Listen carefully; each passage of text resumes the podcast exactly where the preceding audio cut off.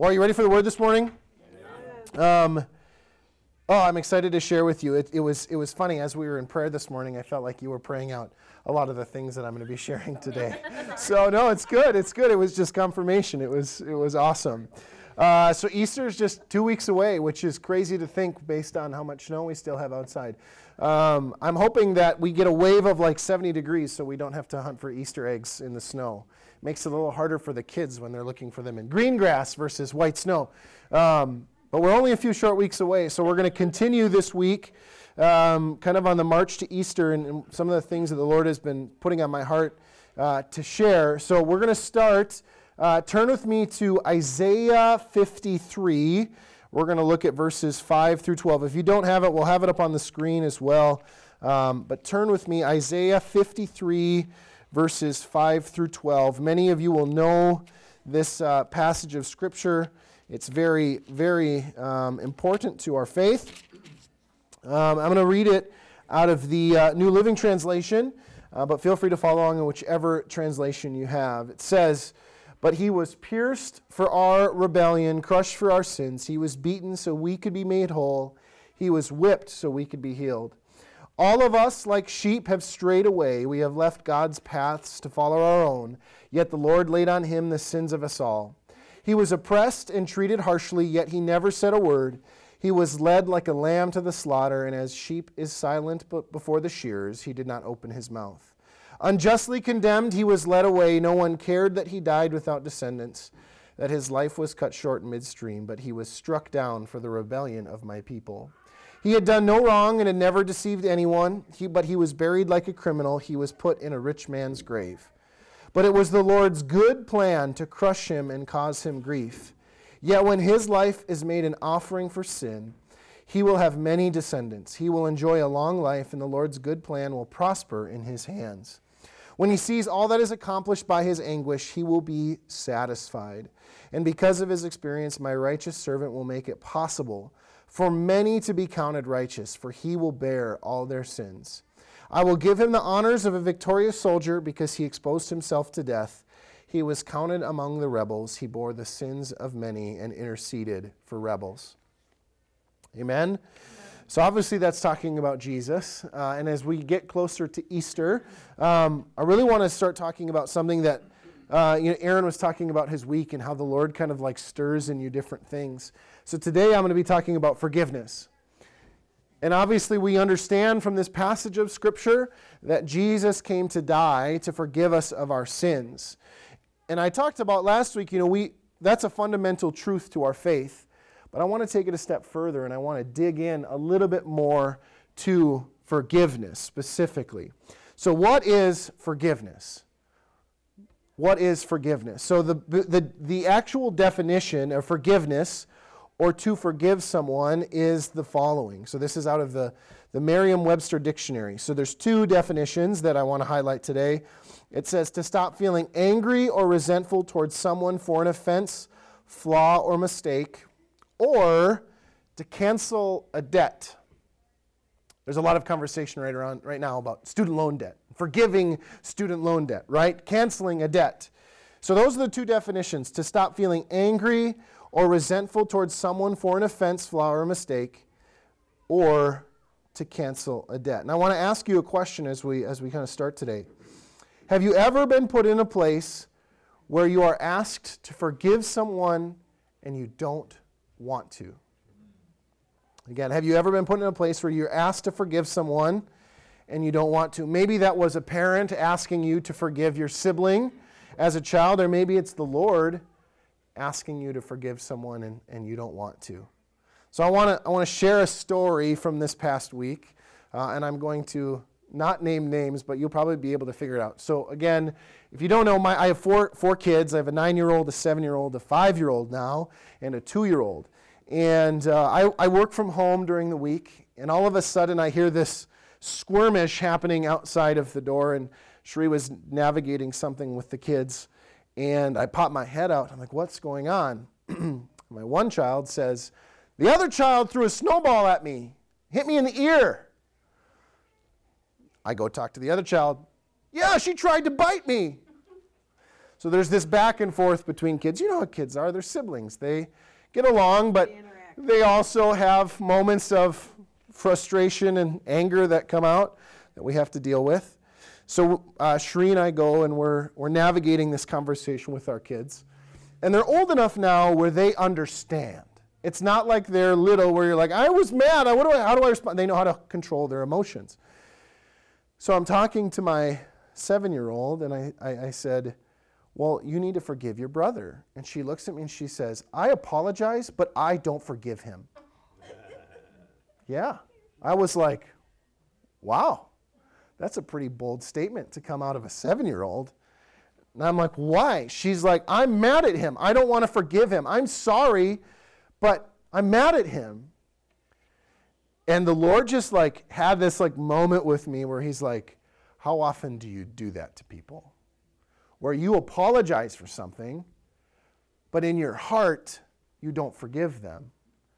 And I say that in, in terms of relationships and friendships or your spouse, where you get upset and you say things that maybe you don't mean, and you, you, you end up having this reconciliation moment where you apologize.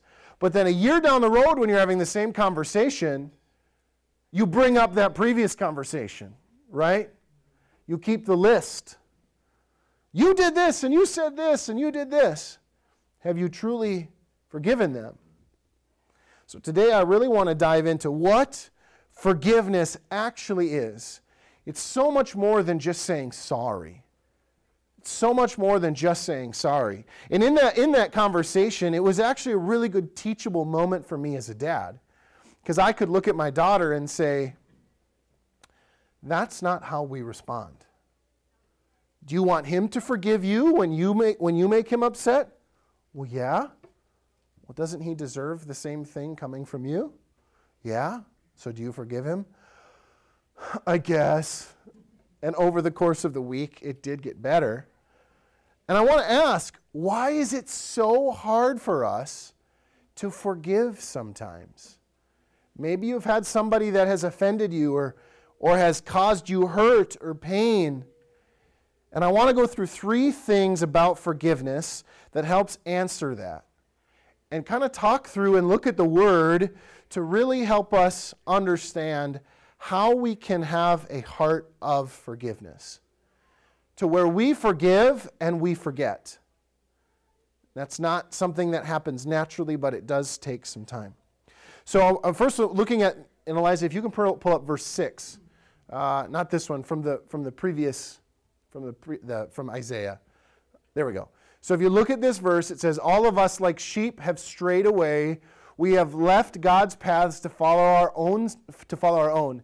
Yet the Lord laid on him the sins of us all. So the first point I want to make is true forgiveness takes intentionality.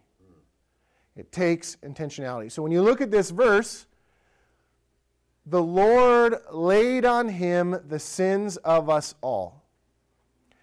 The Lord had a plan, an intentional plan to redeem us back to him. That plan was in Jesus. So if you look at the, the start of this verse, all of us, like sheep, have strayed away. We've made mistakes, we've walked away, we have left God's paths to follow our own. Then there's the yet. You could change the yet with but. But the Lord laid on him the sins of us all. So even though we've done all those things, the Lord had a plan, an intentional plan to bring us back to him. And that's truly what the message of the cross is. That although we make mistakes, although we do things that are outside of the will of God for our lives, God still forgives us. When you come to know Christ, God forgives you of all your past, present, and future mistakes. It's not something where all of a sudden you come to know Jesus, you walk out the door, and you sin. The Lord's like, well, tough beans. He knows from the moment of your salvation what your future is. And yet, He still forgives you. Forgiveness takes intentionality, it takes being intentional not only with yourself, but with the other person. So, this is an incredible example. God's example of Christ and the plan that He had was so intentional. But what does that look like in our life? So, you have that friend that you're best friends with, and then all of a sudden they wrong you. They betray you, they frustrate you, they upset you. You have to be intentional about forgiving them. You have to constantly renew your mind about that person. Because the enemy wants to come in and say, well, they did that to you. You should be upset about that.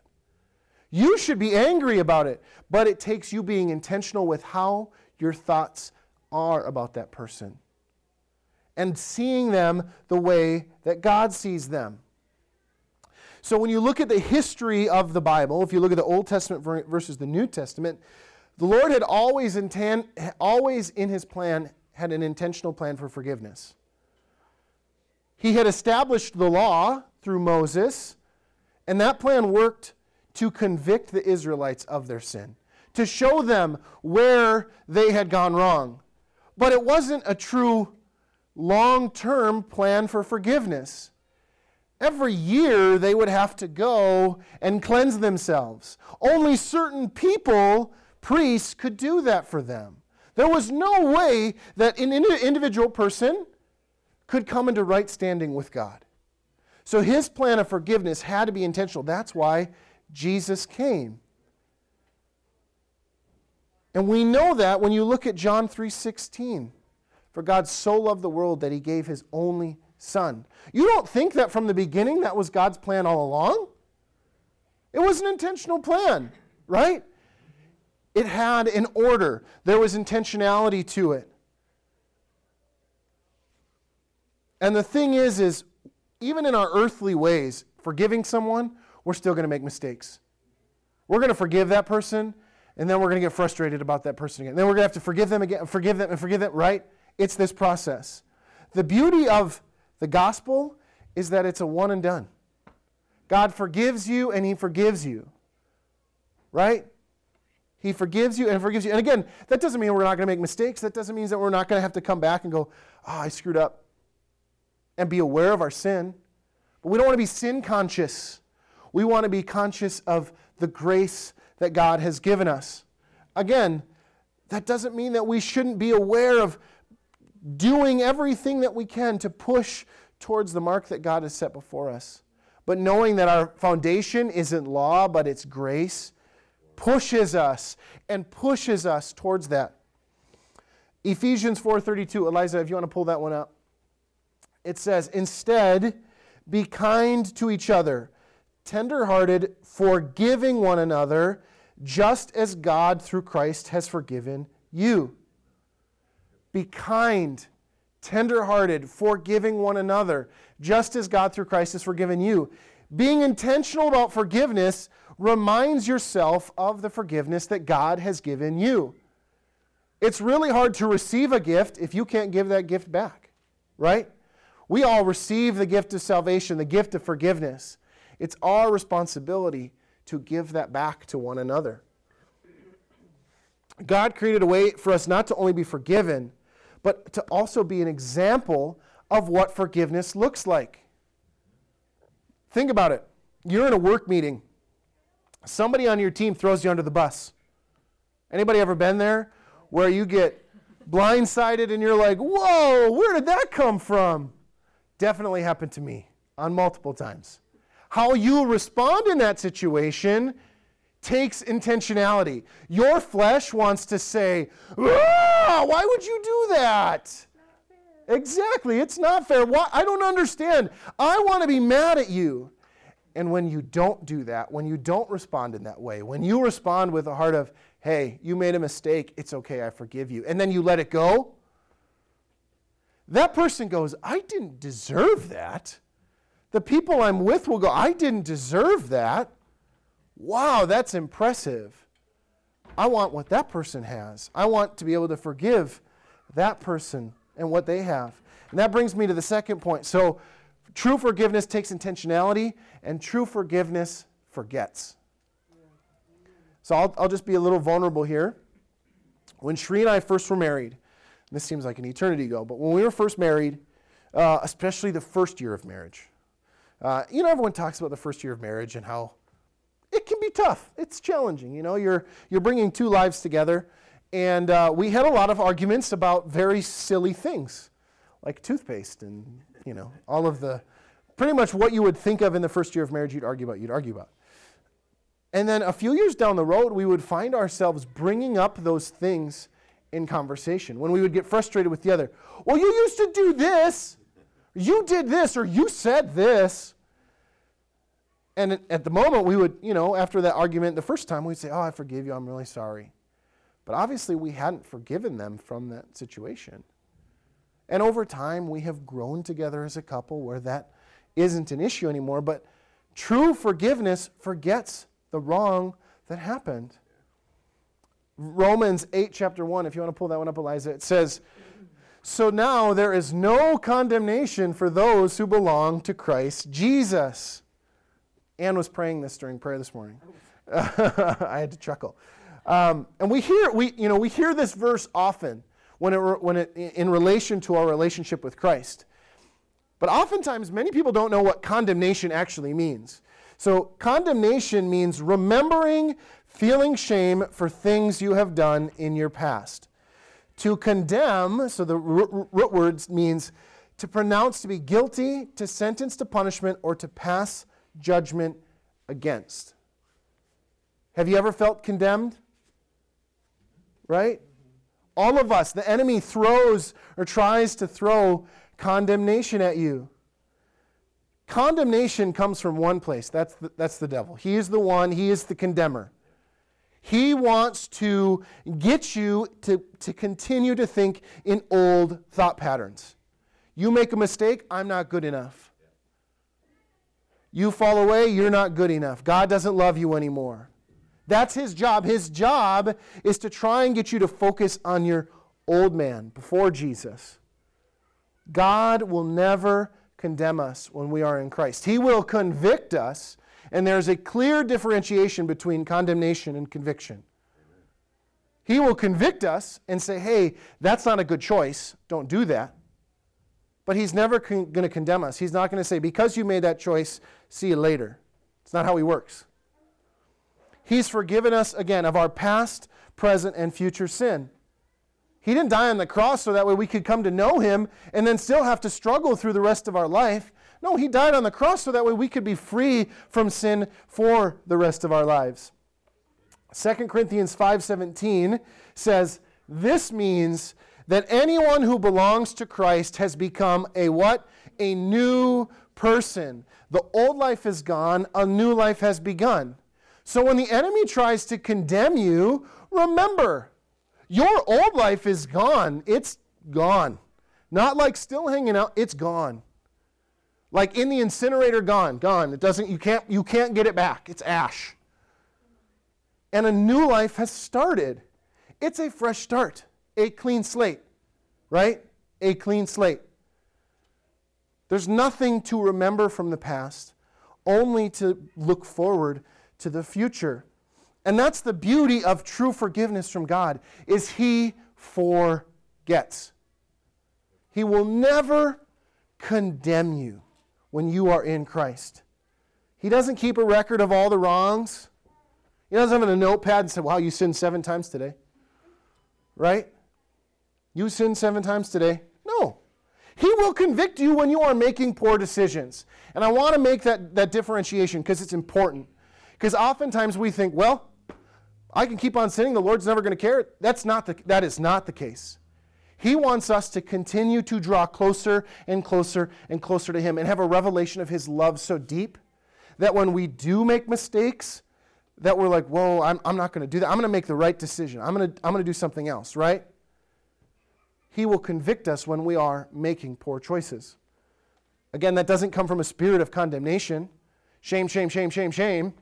Wave his finger at you. No it's like a loving father where you see your child going to do something that's maybe not a good decision, and you walk up and say, hey, maybe you shouldn't do that, right? Our kids are young. They're obsessed with fire. I don't know where it comes from. Maybe it's, maybe it's me. I don't know. Uh, obsessed with fire. We have a fireplace in our basement, And Graham, who's nine, likes to start fires. In the winter, he loves to have a wood, a, a wood burning fire. And there has been a few times this winter where we've kind of maybe let him dabble, just try and figure it out. And then you walk down and you're like, what's going on? What did you do?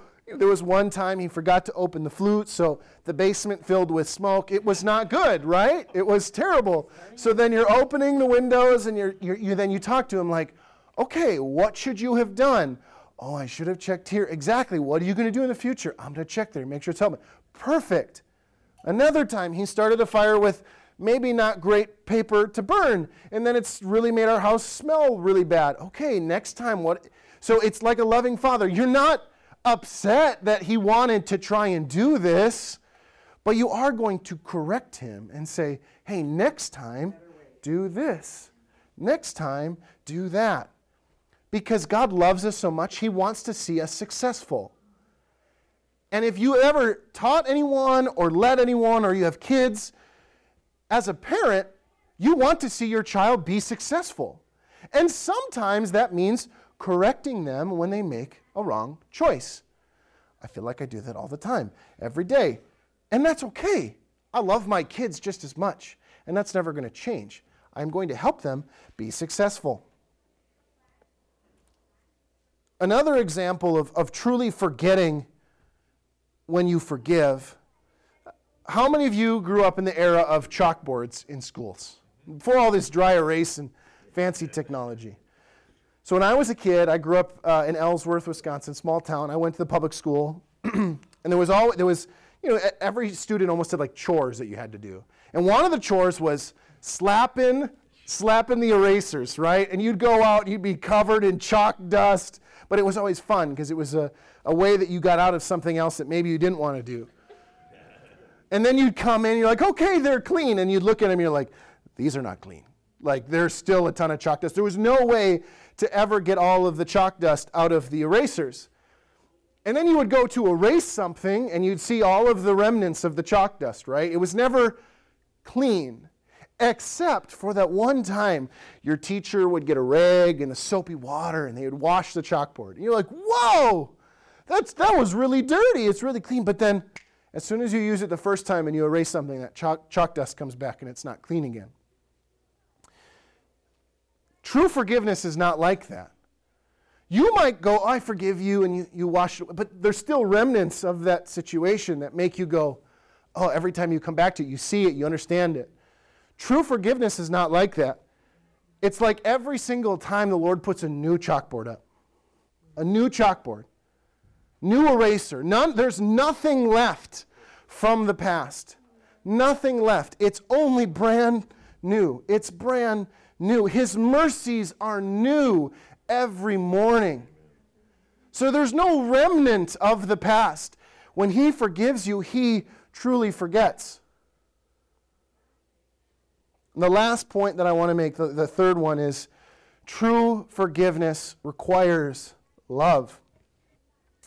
Colossians 3:13 says, "Make allowance for each other's faults and forgive anyone who offends you. Remember, the Lord forgave you, so you must forgive others.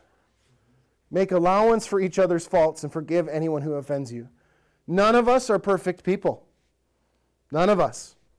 If you spent if you like could watch a week in the life of the Vircks home, you'd be like, "Whoa, what's going on? We're not perfect people."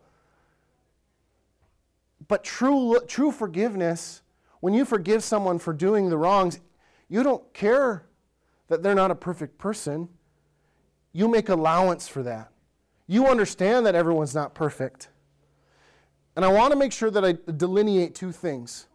Forgiving someone and truly forgiving someone is forgetting. And I think that's important. I think you also learn as a human being, right? So if you're put in a situation, you're like, oh, that's not good. I forgive that person. But then you put yourself back into the same situation. What's the definition of insanity? Doing the same thing over and over and over and expecting a different result, right? When we forgive someone, we also need to learn and go, okay, that didn't work out that way. I'm going to forgive that person, but I'm going to try it a different way this time. Just like when you're teaching your kids. You forgive someone, that's great, but then you understand, I'm not going to try it that way. I'm going to try it a different way. I'm going to go a different route. I'm going to pivot, right? I'm going to pivot. I, I wasn't a big, uh, uh, uh, I didn't watch Friends growing up, but there was, there's a scene where they're trying to get a couch up the stairs, and Ross, I guess, is yelling, pivot, pivot, because the couch needed to pivot around the stairs. We need to pivot. We need to be able to make adjustments. We forgive, we forget, we love that person, but we probably choose a different route the next time. Right? How many of you ever done road trips? Right? You go on a road trip, the first time you really don't know what you're getting into. We're doing that next month when we travel to Texas with uh, my four kids. Pray for me. Um, it's going to be a fun time. But the first time you do it, you don't know what you're getting yourself into. And then you go and you're like, okay, that didn't work, and that didn't work, and this didn't work. The next time, I'm going to do this, or I'm going to remember this, or I'm going to make sure there's snacks to feed them for five days. Whatever it may be, you're going to do that. You learn to pivot and adjust. And as Christians, we need to be able to do that. We need to have the discernment to understand I'm going to forgive in this situation, but I'm going to move and I'm going to try it a different way next time. Right? Right? True forgiveness requires that we see people the same way that Jesus sees them Amen. through the eyes of love. When God sent Jesus to this earth to die for us, he made one final atonement for our sin one final sacrifice, and it was because he loved us so much. He loved us so much. And true forgiveness requires us to understand that love. Once you have an understanding of that love, the faults that you see in, in each other, in other people, in other people, you start to see them, instead of seeing their fault, you see compassion. Instead of saying, wow, why are they doing that? That's so wrong you start to see them through the eyes of grace. Man, if that person just knew Jesus, how their life would be so different. Instead of judging them, you see an opportunity. And you go, man, I just, I want, to, I want them to know Jesus. And all of us need to understand and receive that. We need to receive that love. And realistically, that's a daily thing. Renew your mind every single day. God sees us, when we're in Christ, He sees us as fully forgiven.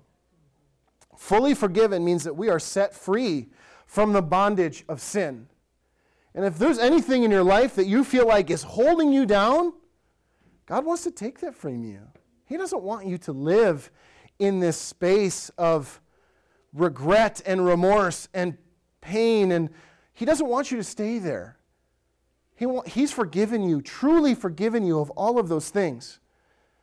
He did that when he died on Golgotha, when he hung on that cross. In, uh, in the book of Matthew, I was just reading this during worship.